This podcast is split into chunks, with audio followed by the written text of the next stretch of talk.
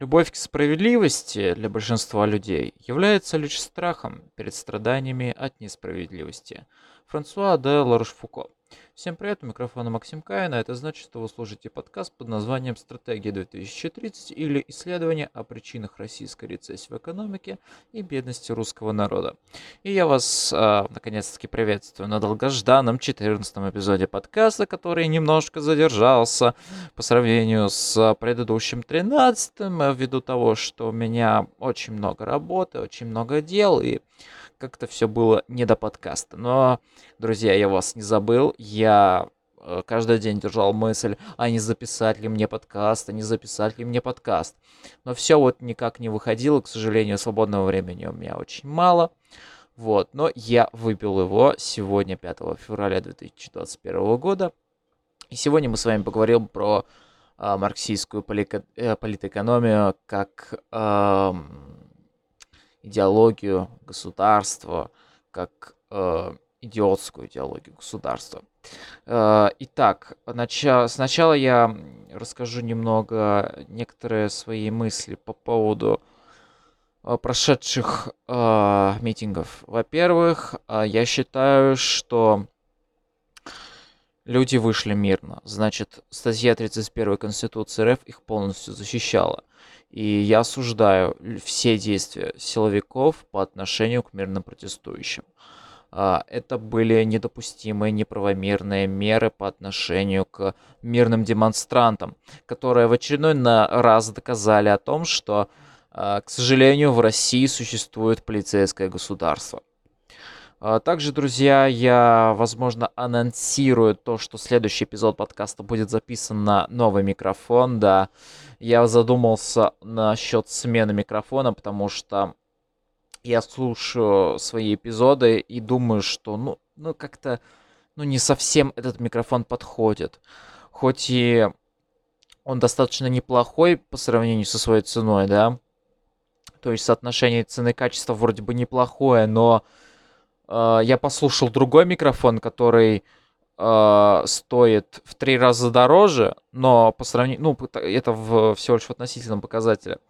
А в, абсолют, ну, в абсолютных показателях он стоит uh, на тысячу рублей uh, дороже. Вот. То есть, в принципе, я могу себе позволить uh, данную покупку. То есть, ну, прям реально хочу микрофон.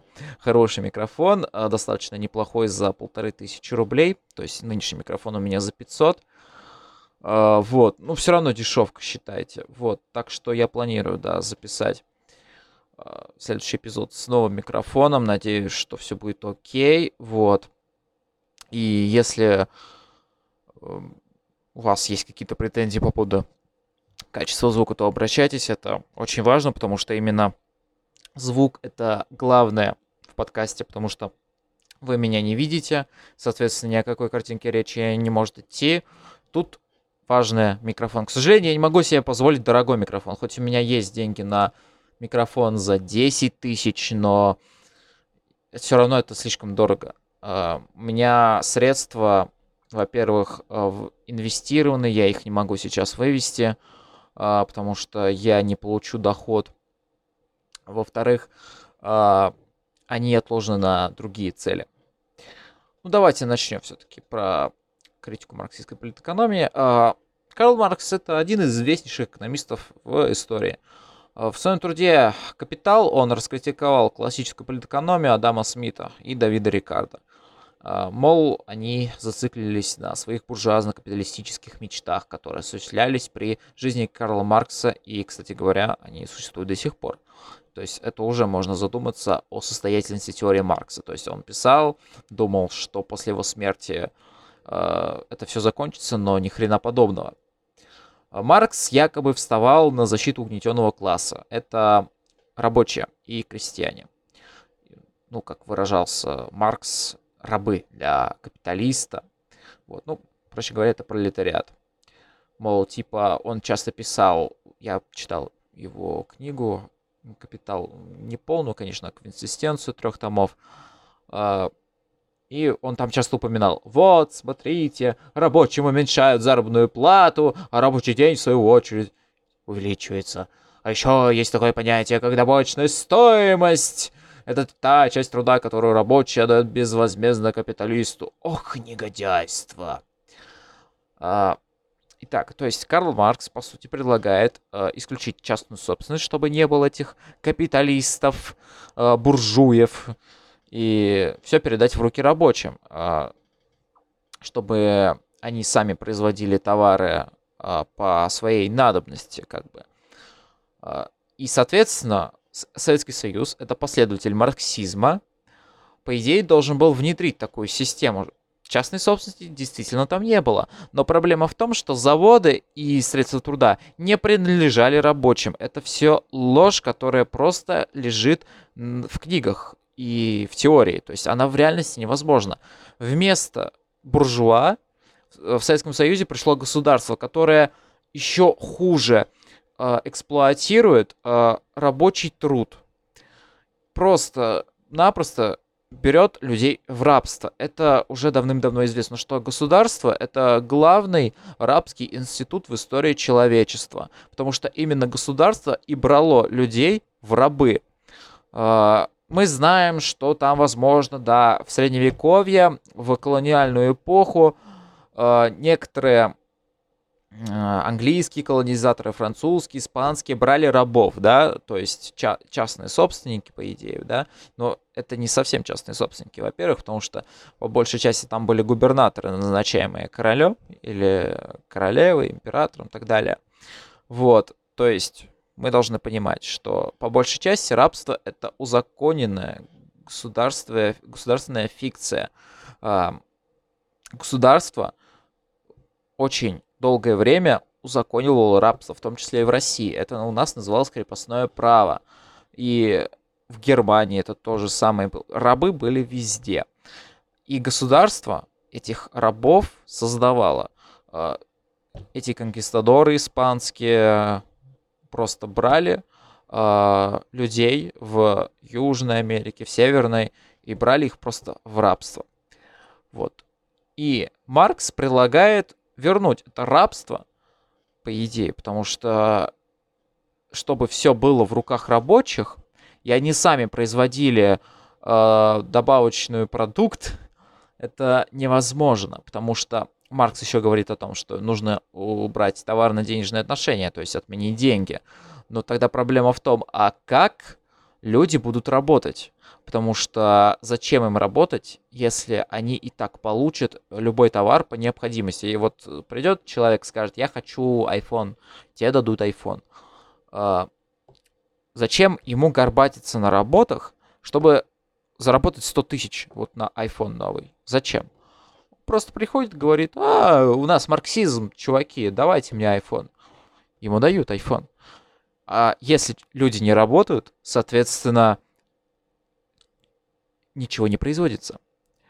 И уже в скором времени, возможно, даже через несколько дней, товары, по крайней мере, вот та, э, именно продукты закончатся. Потому что их никто не будет производить. А зачем?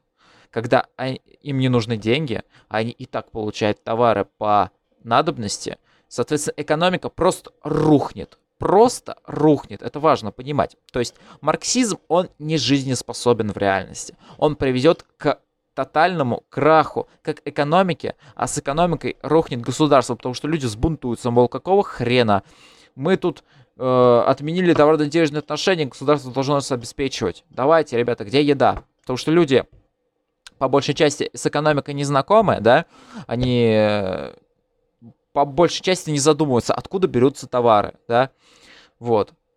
То есть, ну, есть товары, есть, ну и хорошо. Ну, производит его там, производит, ну и хорошо. Вот. А ведь его, этот товар производят такие же люди, как и он, чтобы заработать деньги, чтобы купить товар, который производят ему подобные люди на другом заводе. Вот, это и есть суть экономики, современной, современной рыночной экономики. А, с совершенной конкуренцией, а, без монополий, олигополий и прочей херни, которую творит, например, государство. Вот и все.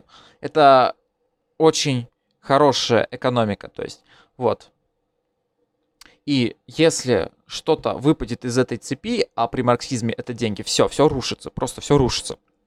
Потому что именно деньги создают эту систему круговорота, э, так называемое общество потребления, когда люди работают, чтобы потратить. Вот.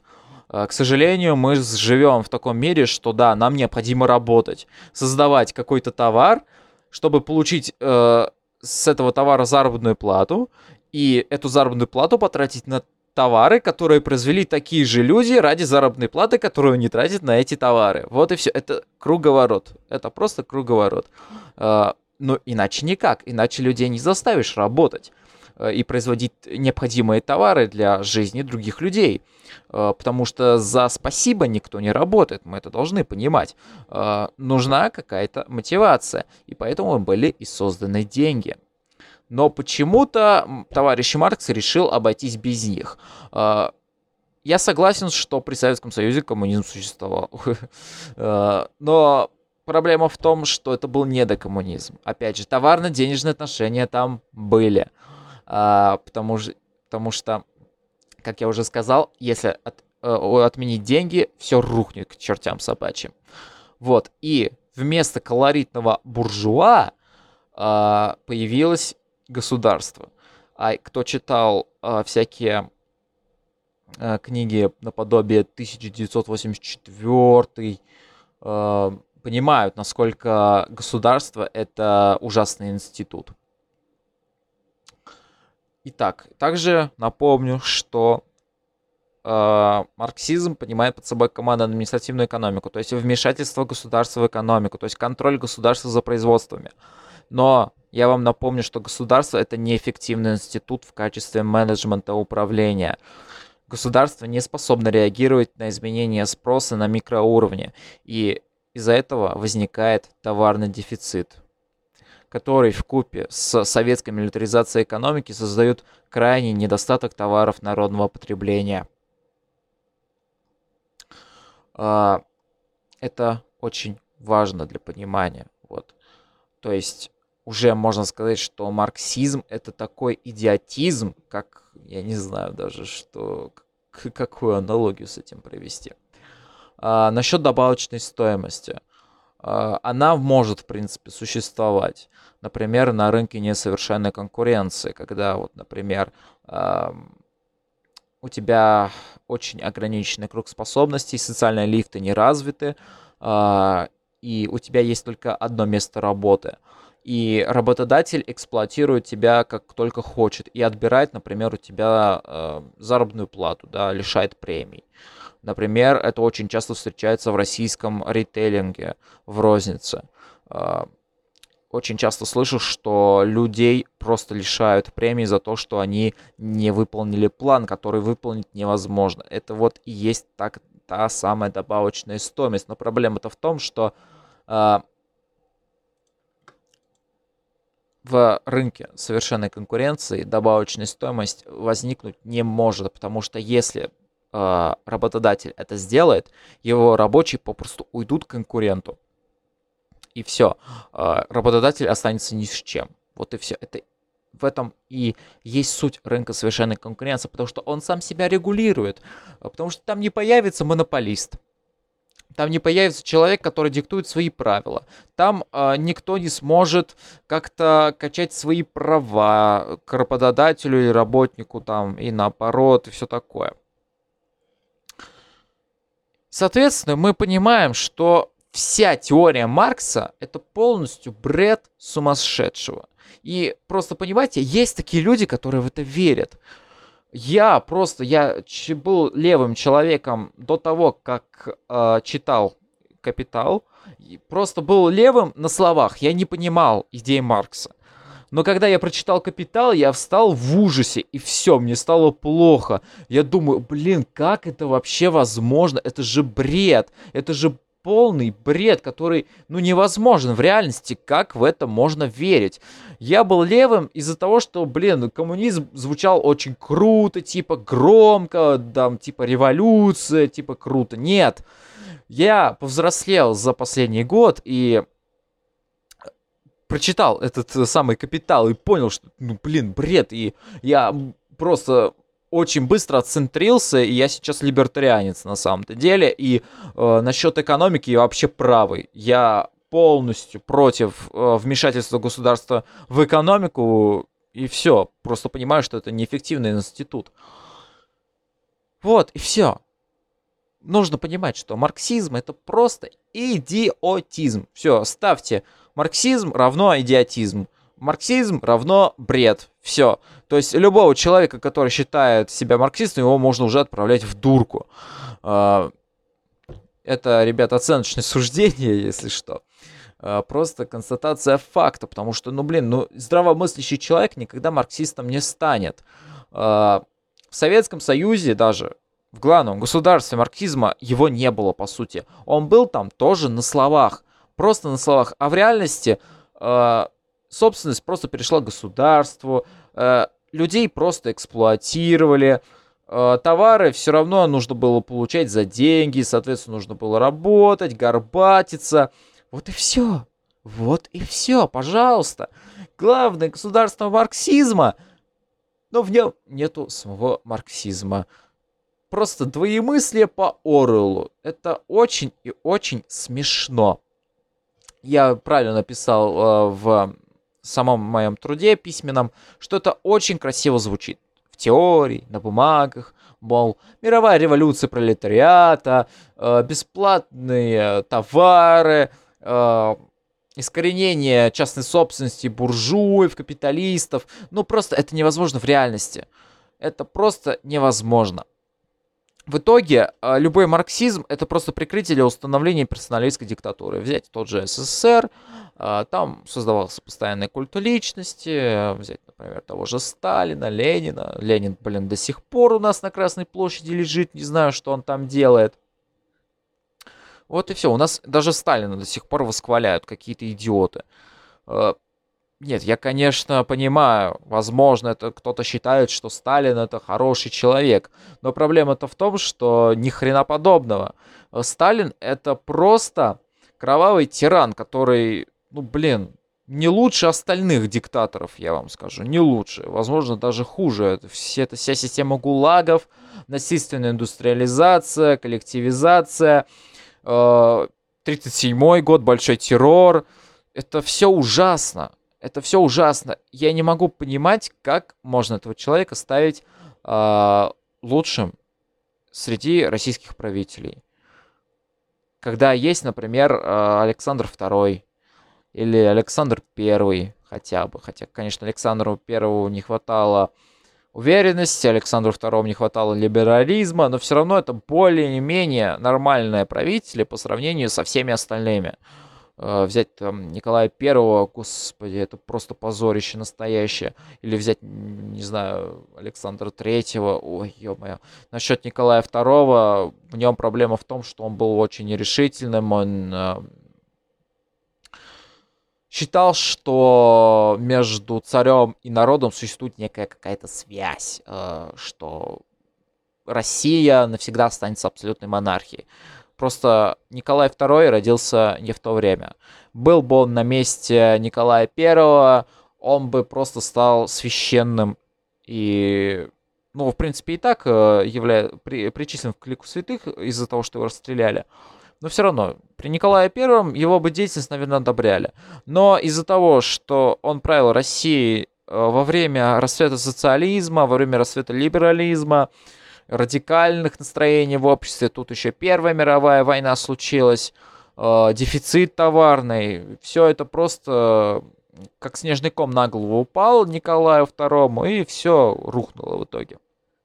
То есть его нельзя считать каким-то лучшим, но он, но он не худший. Ему не хватало вот именно либерализма. Он был слишком консервативным, ультраправым человеком. Но и плохого я ему сказать не могу, потому что он все-таки он создал Госдуму, он принял первую конституцию в России. Это очень важно. При нем э, российская экономика была э, самой рыночной. Э, кроме 90-х годов. Да, кроме 90-х годов при нем рыночная экономика была практически самой рыночной. Вот. Только вот 90-е годы, после реформ Гайдара, да, вот тогда у нас самая-самая рыночная экономика была. И вот, если, например, представим, что людей на заводах заменят роботы, то все равно это не будет возможно.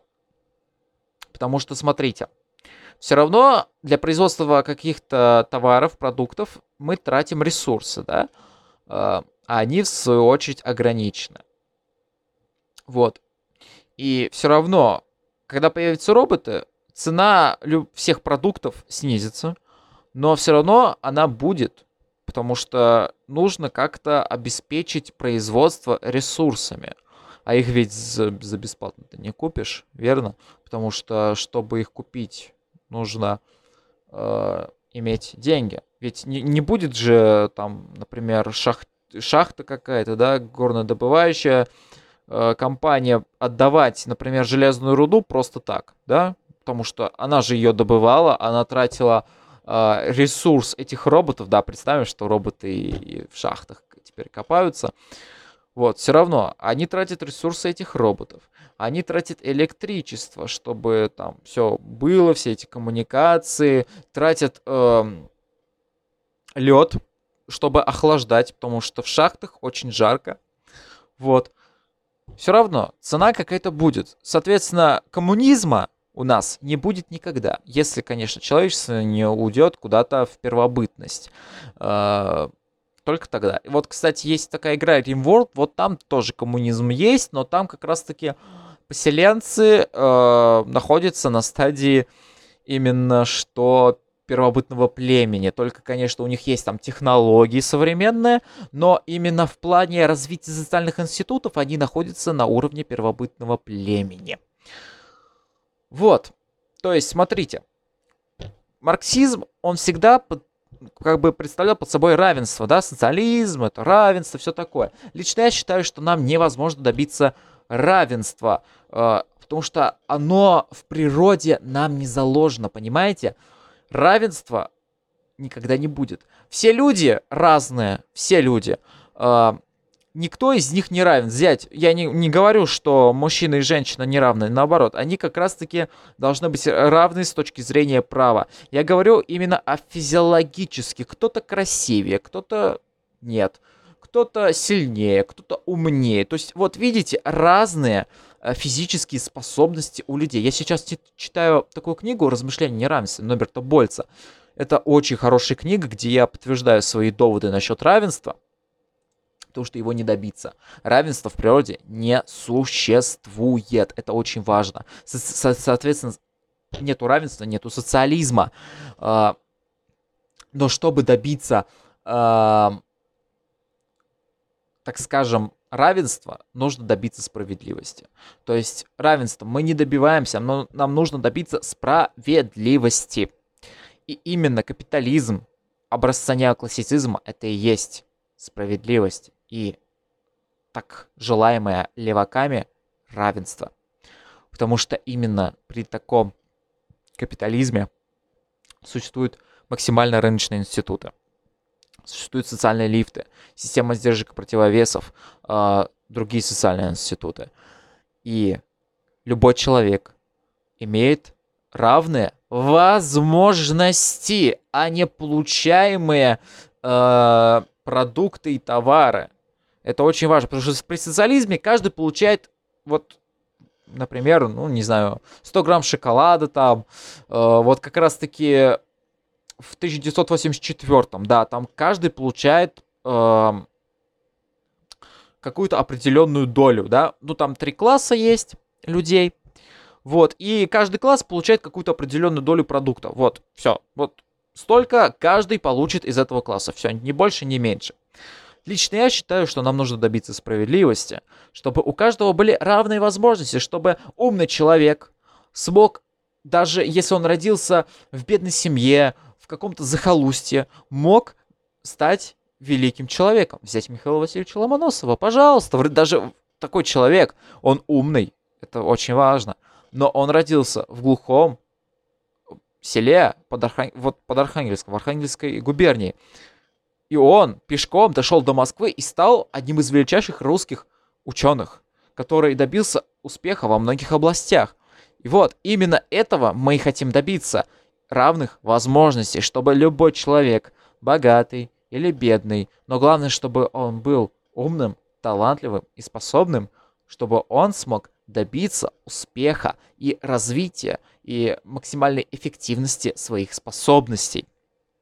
А всякая пьяница э, была бедная и жила лишь на э, минимальное пособие по вот безработице, либо на минимальную заработную плату. Лично я считаю, так и должно быть. Это справедливость. Потому что при равенстве вот это условный Михаил Васильевич Ломоносов и пьяница будут получать одинаковое количество продуктов. Вот это, это справедливо? Вот как вы считаете, чтобы Ломоносов получал столько же товаров, сколько и пьяница?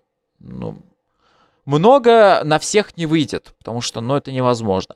Ограниченные ресурсы, ограниченное производство по кривой производственных возможностей, вот и все. То есть, вы понимаете. То есть, если обеспечивать всех, то на всех выйдет не очень-то и много. И, соответственно, пьяница и Ломоносов получат одинаковое количество условного шоколада. Возьмем там 100 грамм. Ну, это разве правильно? Ну, я считаю, что нет.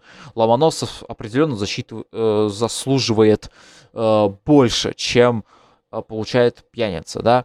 Пусть пьяница получает все те же 100 грамм шоколада, ну, которую может купить на, свои, на свою пособие, на свою маленькую заработную плату, а Ломоносов может себе позволить очень много шоколада ввиду того, что он получает огромную заработную плату из-за того, что он прекрасный ученый. Вот и все. И еще, кстати, Платон писал в своем трактате про государство справедливо отдавать каждому должное. Именно это я и хочу сделать в прекрасной России будущего. Просто задумайтесь, что Платон это просто античный философ. Вы понимаете, это, это было еще известно в античности. А мы пришли через социализм и до сих пор верим, что люди могут, могут быть равными.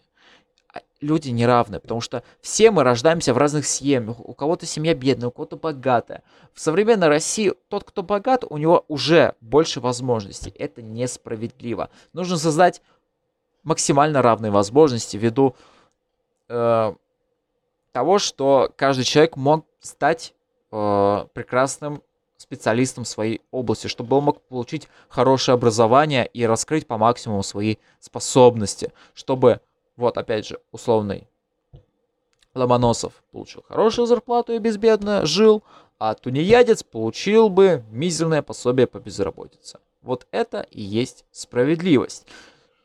Возвращаясь еще к неравенству в природе. Опять же, Чарльз Дарвин ввел теорию естественного отбора – это как раз-таки говорит о том, что в природе между животными равенства не существует, потому что выживает сильнейший. Там животные не равны. Э, кошка съедает мышку, кошку собака, и там собаку волк и так далее. То есть вот волк э, условный, там так, такую цепочку представим естественного отбора. Вот и все. У нас у людей немножко сложнее, потому что у нас, вот видите, еще социальные институты разные в каждом государстве, у каждого своя семья, у кого-то семья там, не знаю, ну, так скажем, не позволяют ребенку хорошо развиваться, а другая делает все, чтобы ребенок выбился в люди. Вот, кому-то повезло родиться в Москве, где сейчас все хорошо, кому-то не повезло родился в какой-то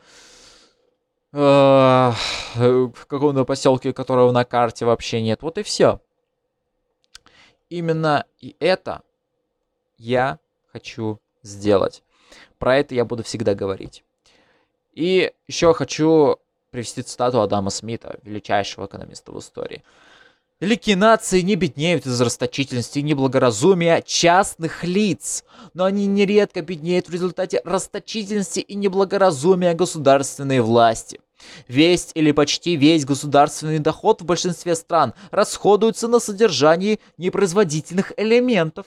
Последним следует отнести всех тех, кто составляет многочисленный и блестящий двор, обширную церковную организацию, большие флоты и армии, в мирное время ничего не производящие, а во время войны не приобретающие ничего, что могло бы покрыть расходы на их содержание хотя бы во время военных действий. Эти элементы, поскольку сами они ничего не производят, содержатся за счет продукта других людей.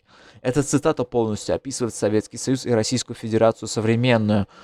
Именно эта цитата должна стать, э, скажем так, настольной цитатой любого экономиста, чтобы прям вот висела у любого человека за монитором. Он садился за компьютер и видел.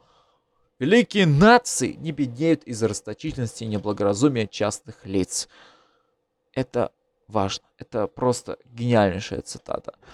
А, потому что Адам Смит это гений. Это просто гений. А, представьте, родился бы он в современной России где-нибудь, не знаю, ну, где-нибудь в Брянске там, или еще хуже где-нибудь в Сибири, в каком-нибудь поселке. Ну, вы понимаете, но ну, это очень трудно добраться, да, до верхов в современной России, потому что социальные лифты у нас не развиты, а, а те, что есть, они захвачены детьми, детьми чиновников. Вот и все. А, вот, друзья. То есть такая большая тема. Мы можем об этом говорить очень много. Но просто надо понимать, что никакого равенства в природе не существует и быть его не может. Мы все люди разные, а, но между нами должно быть равноправие. Не равенство социальное, там, экономическое, а равноправие, чтобы у каждого были равные права. У мужчины, у женщины, у слабого, у сильного, умного, у не очень умного, у, э, у любого человека должно быть столько же прав, сколько у других. И, соответственно, равные возможности для достижения высот. И тогда рынок сам решит, э, кто должен забраться выше, а кто нет. И тот, кто забирается выше, это самый умный человек. А тот, кто остается внизу, это просто тунеядец, бездельник и там кто-то еще. Вот и все. Это еще называется меритократией, когда должности занимают люди, исходя из их профессиональных способностей. Вот и все, друзья, на этом. 32 минуты, все немного с вами поговорили.